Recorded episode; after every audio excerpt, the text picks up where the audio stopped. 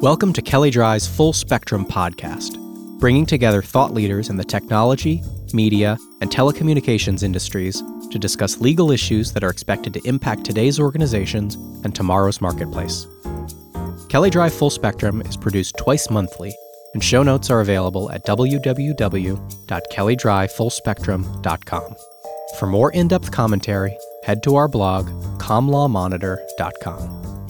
All links are in the show notes. This podcast is produced by the Kelley Drye Communications Practice Group.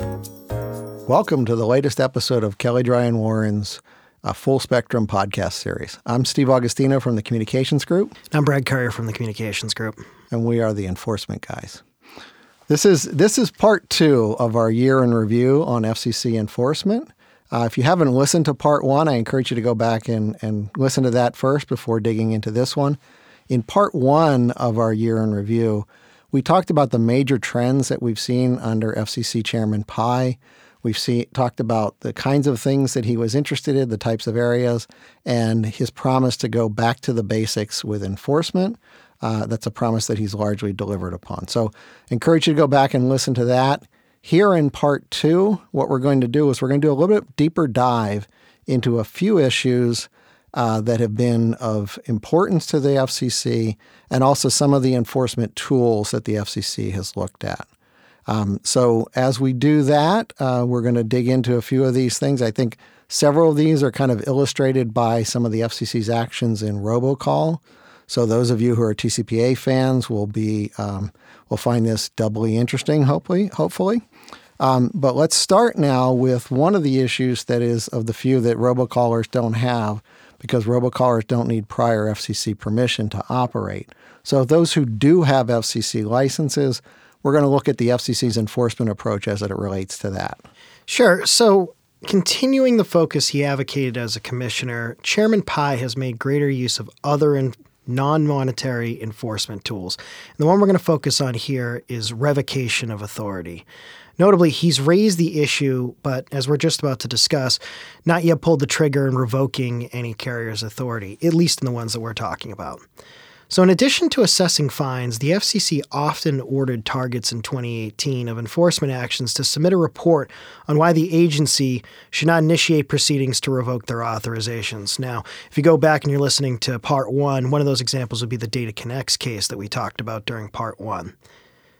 Now, Chairman Pai and Commissioner O'Rielly, they support revocation as a non-monetary enforcement tool after questioning prior FCC leadership for not shutting down repeat bad actors. I mean, at a certain point, fines don't do the job if there's no money there to get. Right. And actual revocations are have been very, very rare. I think the original poster child for this was Daniel Fletcher, and that was in the early to maybe mid 1990s.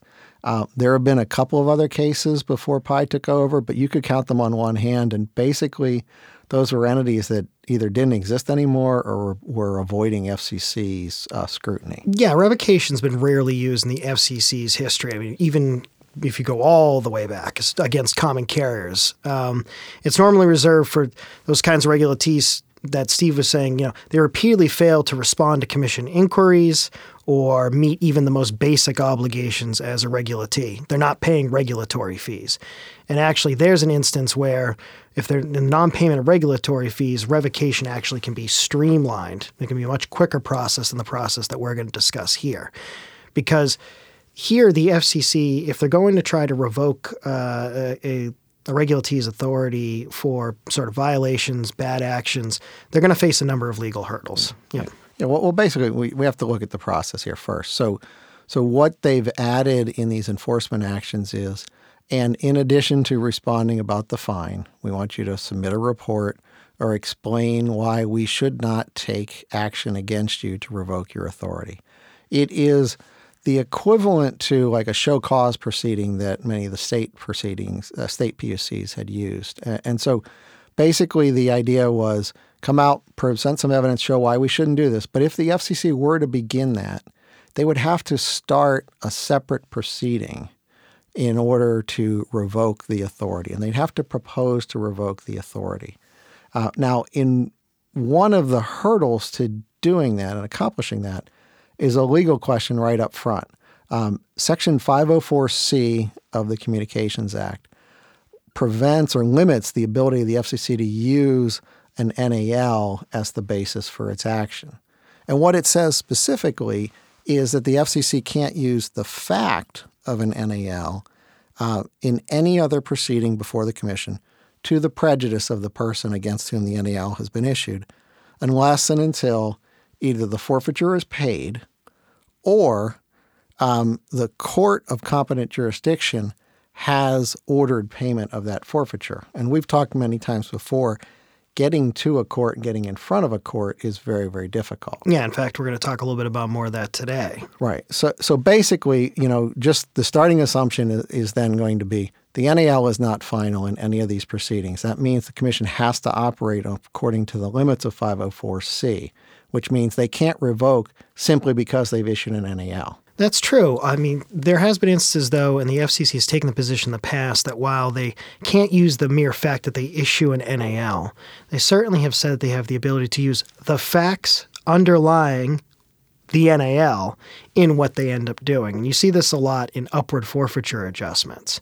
But there they're saying it's not because we issued an NAL that we're doing this. It's because of the bad behavior that, yes, also resulted in NAL that we're also taking this other action. Right, right. They do it in the second. So, so, and that's interesting, and you're right, they can do that. But what that means in these kinds of proceedings is that the FCC then has to afford due process to the target. Um, that means they have a chance to contest those facts in this revocation proceeding, in addition to contesting it in the forfeiture proceeding.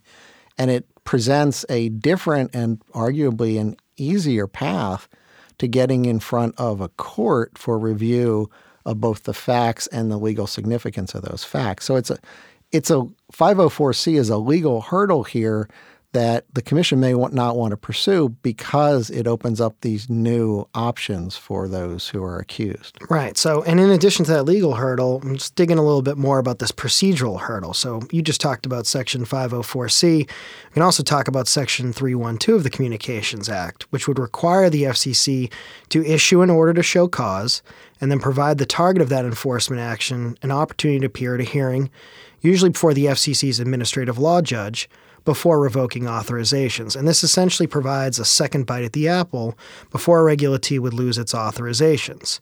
The Commission's going to bear the burden of proof under a clear and convincing standard at that revocation hearing in order to be successful. And what's sort of relatively recent news to uh, talk about is that the status of the FCC's administrative law judge is also a factor here uncertainty is sort of crept in recently, especially with Commissioner O'Rielly seeking to eliminate uh, reform the ALJ role. Commissioner O'Rielly believes that the ALJ hearing process takes too long and urged his colleagues to eliminate the ALJ function entirely. Now, that may result in a more streamlined revocation process, perhaps handled by the commissioners, with some other alternative due process functions, but the reforms may receive pushback from industry or others worried about a loss of those sort of procedural protections, those due process protections in the meantime. Yeah, yeah, absolutely. And it, you know, it's you're right. That uncertainty with respect to the ALJ, the the capability, the capacity of the ALJ really to handle multiple proceedings was, you know, always an issue. Um, so so those are, you know, looking at this now and, and kind of what this means, those are likely reasons why we haven't seen the commission move forward here and um, actually impose a revocation. So they've talked about it a lot, and they've uh, initiated at least, you know, at the edges here, this idea, um, but they haven't pulled the trigger on it, so to speak. And, and really, you know, it's what we're likely to see here, I think, is if the commission were to use revocation, it's far more likely they're going to choose a target who um, is less likely to appear at a hearing or less able to mount a really vigorous defense here. Um, you know, and they've done that a couple times before when they actually did revoke entities, as I said before, that didn't didn't seem to exist. But um, here, you know, I would expect more. You know, it's a company that's going to be bankrupt or has ceased operations or is unlikely to be able to mount a forceful defense. Yeah, that's correct. And so, turning from revocation, a non monetary tool that we've really seen an expansion of in 2018, let's also talk about the current FCC continuing to push the envelope regarding monetary forfeitures and specifically focusing on inability to pay and how it's being applied. So, just sort of setting the stage a little bit, we'll talk about you know a couple of key cases. So back in May, the FCC imposed its largest forfeiture in its history. This is a 120 million dollar fine against Adrian Abramovich. We've talked about this before on the podcast, and the companies he controlled for placing millions of spoofed robocalls. The FCC has also imposed an $81 million fine against Philip Roesel and the company and his company that he controlled back in September, also for spoof robocalls. That was actually associated with the robocalling campaign for health insurance. And there was also a $1.8 million fine against Scott Malcolm and the company that he controlled in February for junk fax violations under the TCPA. Now, the FCC imposed these significant fines against not just the company, but also uh, you know, key personnel, usually the, the sole shareholder or the president of the company, despite supported inability to pay claims. And that presents some issues under the Communications Act. Right, right. And, we're going to talk about both of those. We're going to talk about the, the personal liability in, in a few minutes, but focusing on the inability to pay – here again, this comes directly from the statute. Section 503 of the Communications Act does require the Commission, in assessing a forfeiture, to consider several specified factors. And one of those factors is the ability of the entity to pay the forfeiture. And so it's required to listen to this issue. Um, now, in the past, this is this part's not in the statute. This is just kind of the FCC's practices it usually has reduced a proposed fine when the amount of the fine is somewhere between 2% and 8% of the entity's gross revenues. Now, when you're dealing with a $120 million forfeiture or something else like that, we really are talking about something that would ordinarily kick in then at, at that level.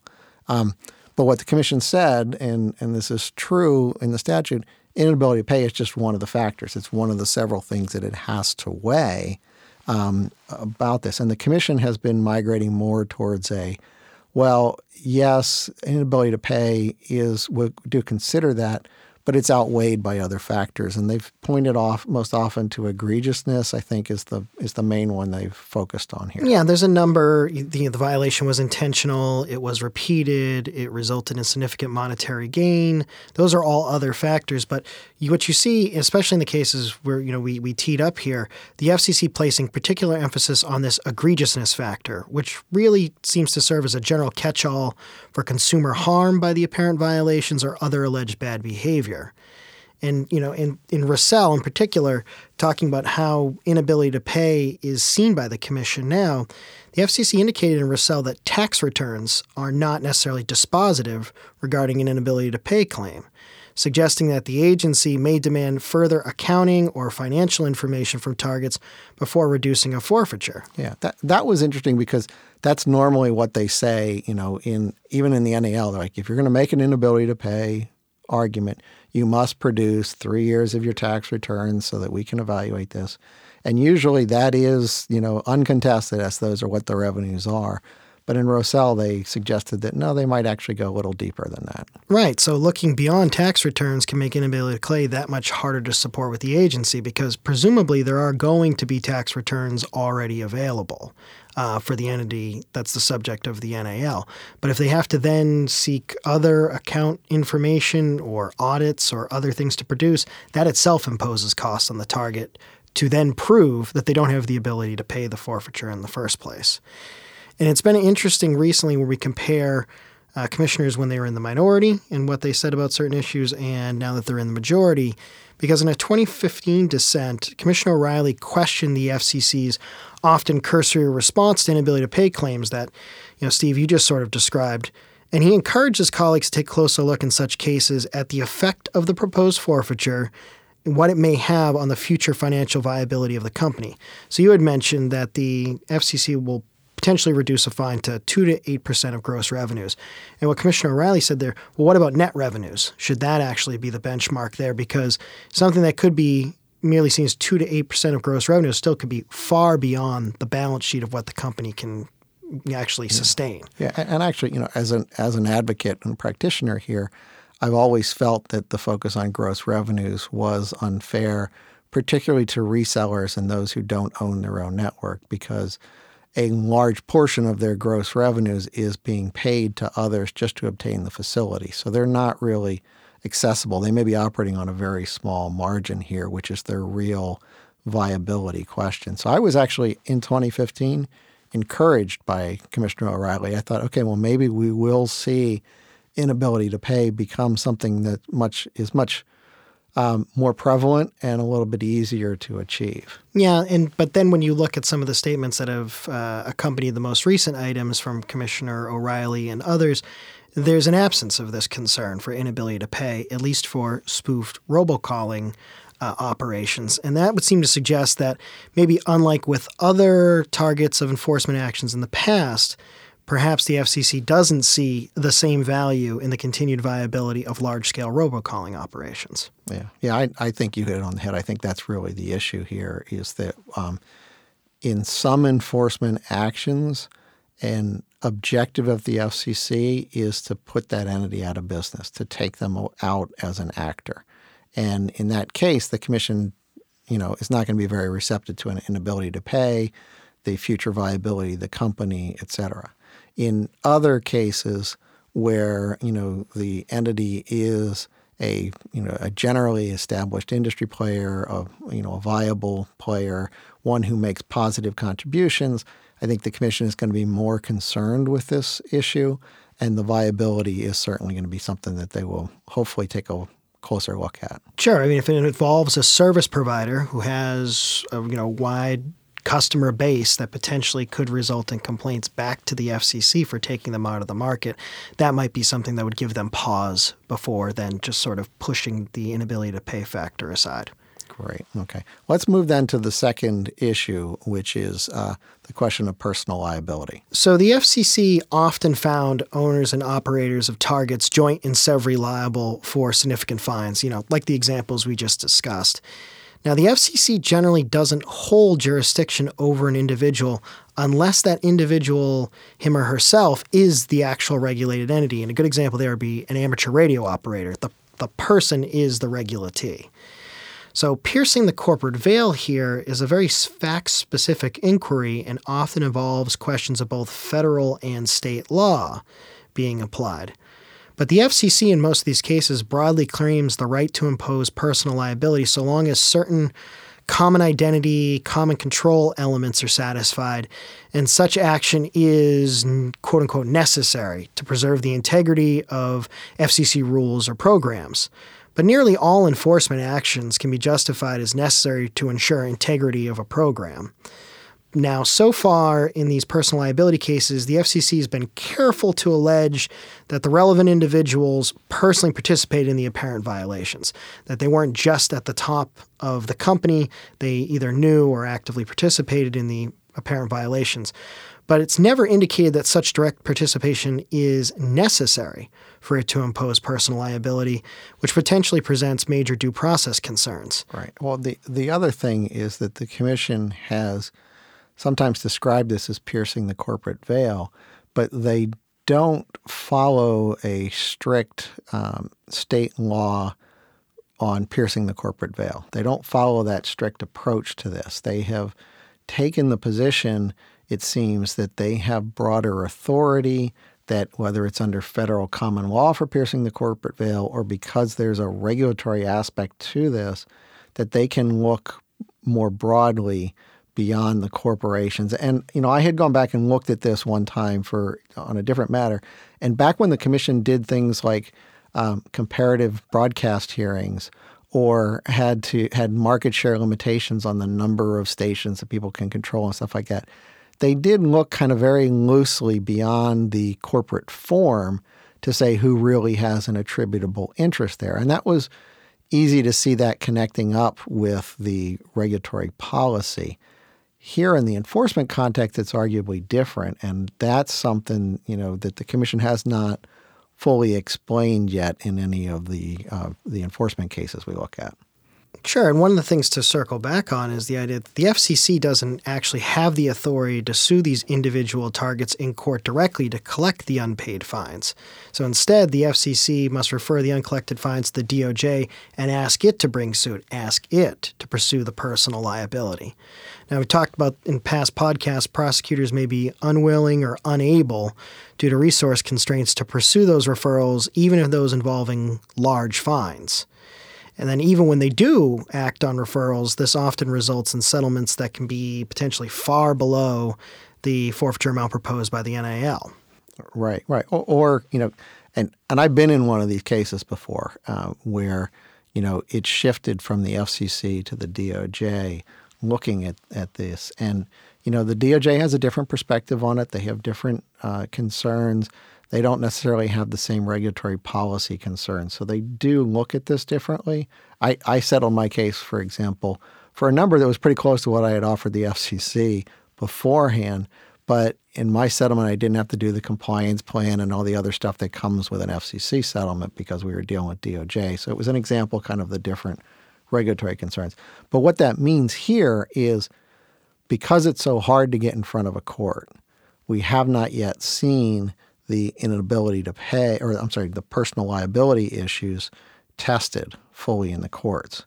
Um, about the closest I think the commission is to this right now um, is a litigation over a 2012 NAL, which turned into a 2016 forfeiture order against Patrick Brian Hines and the companies that he controlled for failing to pay regulatory fees and contribute to the universal service programs. Now, the FCC had issues with the nature of the service itself, um, in addition, but they hadn't taken enforcement action on that. They took it for this, and they brought liability specifically against Mr. Hines individually. And um, so, following the procedures, the DOJ has brought a collection action against the companies and against Mr. Hines. It subsequently dismissed the collection action against the companies which at that point I think had already filed for bankruptcy. Um, so there really wasn't any anything that they could collect. Um, but as of now, as of early 2019, the personal liability action against Mr. Hines continues. Um, it has not been dismissed, and it's apparently waiting a court's ruling on the validity of that claim. So, depending upon the outcome there of that, um, that may bolster or undercut the way the FCC looks at these personal liability issues in the future. Yeah. So, I mean, looking ahead, you know, as you're talking about sort of next steps on this inability to pay and personal liability issue, I mean, as the FCC is not directly responsible for bringing the collection actions or defending forfeiture amounts of court, it seems unlikely, at least under the current leadership, that it's going to change its approach to inability to pay claims and personal liability anytime soon. However, and we saw this under the last administration, Congress has previously and repeatedly gone back to the agency, the FCC, uh, for large uncollected fines. And so, with you know a new divided uh, government coming in and increased potentially in congressional oversight, we may see pressure come once again on the agency to better monitor and pursue collection activities.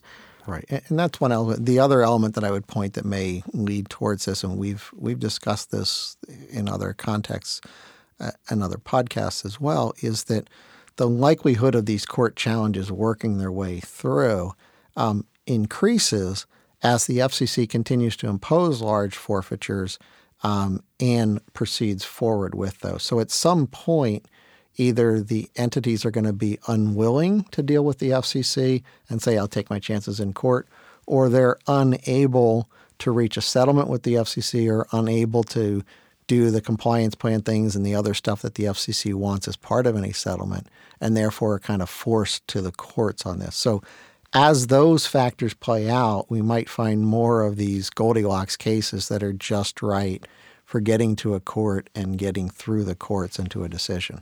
So we just looked sort of at inability to pay and personal liability as sort of a macro issue. We can talk a little bit about its application to a specific area of the law. And this is pretty much going to take us home on part two here, which is the FCC's apparent expansion of robocall enforcement. I say apparent, but Chairman Pai has clearly used the enforcement process to address unwanted robocall issues, which continue to represent one of the largest sources of consumer complaints received by the FCC. And so in 2018, the FC proposed or imposed over $200 million in fines for unlawful caller ID spoofing and or TCPA violations. These actions mostly targeted small companies and individuals that originated a large number of spoof robocalls that resulted in a large number of consumer complaints.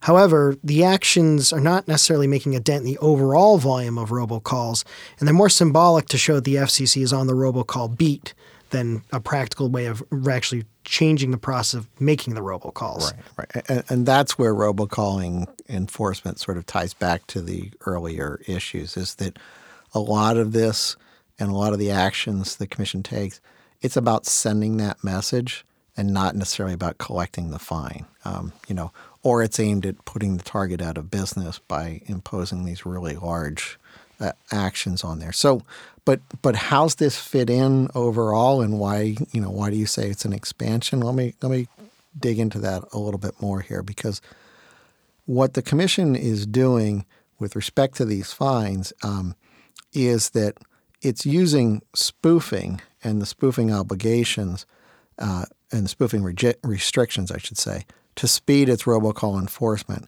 because it enables it to skip that first step of issuing a citation under the TCPA, if it's really going after the entity for sending an unlawful robocall, the FCC has to issue a citation to the target first. And then, if the target does it again after that, then the FCC can take enforcement action. The spoofing provisions don't have that citation requirement on it. So it's an easier way to get there. And given the amount of work the Commission has to do to identify the entities, to build the case to show that these calls originate from certain things, it's very difficult. And so they're using spoofing to get there faster here. Now, it took aim previously when it was doing this at robocallers who were engaged in sales activities that themselves were deceptive or fraudulent in some way. Um, but the Roesel case is one that didn't involve the allegations that the robocalls were for purposes of a scam.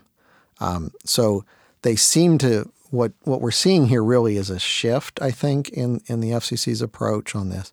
Spoofing itself, the commission is saying, is inherently deceptive and motivated by an intent to cause harm. Now they recognize there are still are, are some legitimate reasons for spoofing, um, but this kind of run of the mill spoofing, if you will, um, the FCC is prosecuting that as if that is a cover up, as as if, as if the concealing the identity is itself a part of a uh, scheme to um, violate the TCPA, and therefore they're moving directly forward on that. Yeah, that's right. And so, looking towards maybe what's going to come in 2019 and next steps, I mean, the FCC continues to be concerned with whack a mole robocalling enforcement that actually fails to address the underlying factors that facilitate these large scale automatic dialing operations that we're talking about. And this can be seen, and we, this is a topic we've touched upon, you know, every now and again it's very similar to pirate radio, in which the robocalling equipment and software is relatively inexpensive. And targets may cease operations temporarily, uh, in maybe in response to an investigation or other potential issues, only to then start up again in a new location under a new name, frustrating enforcement efforts and basically lengthening out any time period on any ongoing investigation anyway. So the FCC has been turning to its bully pulpit and you know, Steve, I think we want to talk about this about actually maybe moving it from the robocallers themselves to potentially some of the gatekeepers. Yeah, yeah, there, there's certainly the potential to do that. And you know, in pirate radio, we talked about that. You know, going after the property owners potentially instead of, or in addition to the actual operator. Um, but this um, this sort of bully pulpit approach is another page out of the standard playbook for the FCC. Um, it, it, really is. It's a way for the commission to say, we're going to bring attention on this issue and we're going to try to enlist others to help us to discourage this. And specifically, what has happened in 2018 is that towards the end of 2018 in November, as arguably as what Chairman Pai is doing is prepping to handle TCPA issues on the remand in the ACA International, which we're expecting, hoping sometime in 2019. Um, he took a couple of actions that um, are worth talking about here. Number one, he sent a letter to um, voice providers who had not, or apparently had not, established plans to implement the call authentication process called SHAKEN/STIR. And that letter went out to 11 of those carriers and asked them, What are you doing? Tell us what the timelines are on that.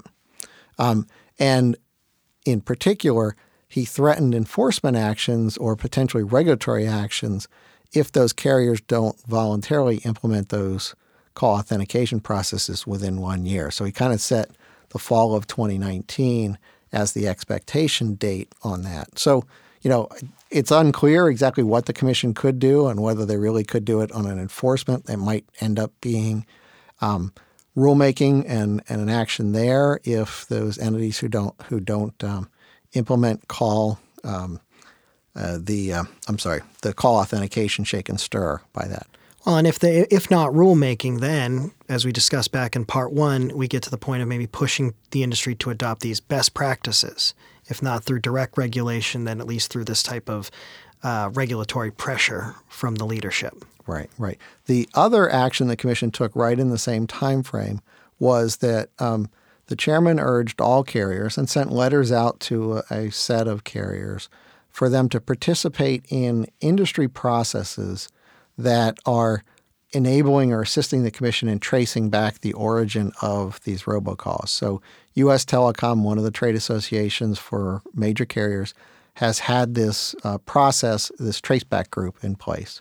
And there are, I think, 22 carriers at this time that are voluntarily participating on this. And the FCC sent letters to another eight and said, Why aren't you in this? You should be in this.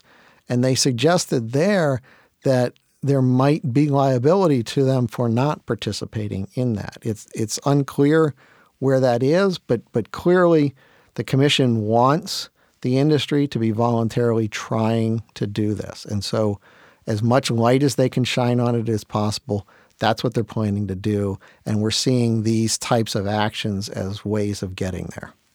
Yeah, so we've covered a lot today. So I don't know, Steve, you want to take us home for 2018 as we move further into 2019? Let, us try and wrap it up. So, so what's all this mean, right? We got two different parts of this. You know, since taking control of the FCC in early 2017, uh, Chairman Pai of the FCC has promised to change an approach, and they have moved away from enforcement items on certain controversial areas, in particular um, broadband, privacy, the principle based areas. That's what we've seen. We've seen the um, back to the basics, nuts and bolts, rules based enforcement on that. But that doesn't mean that the FCC is um, immune from pushing the envelope on this. And we have seen that, and that's what we've kind of delved into here in a little bit more detail. There are still areas where the FCC is pushing the edges maybe of its authority or of proper interpretation to say it wants to do this in order to achieve enforcement goals. So, inability to pay, you know, piercing the corporate veil, the robocall approaches, all are efforts by the Commission to achieve certain policy outcomes through enforcement. And that's what we're seeing. So, what are we going to see though in 2019? What the major change in all of this really is the change in the U.S. Congress.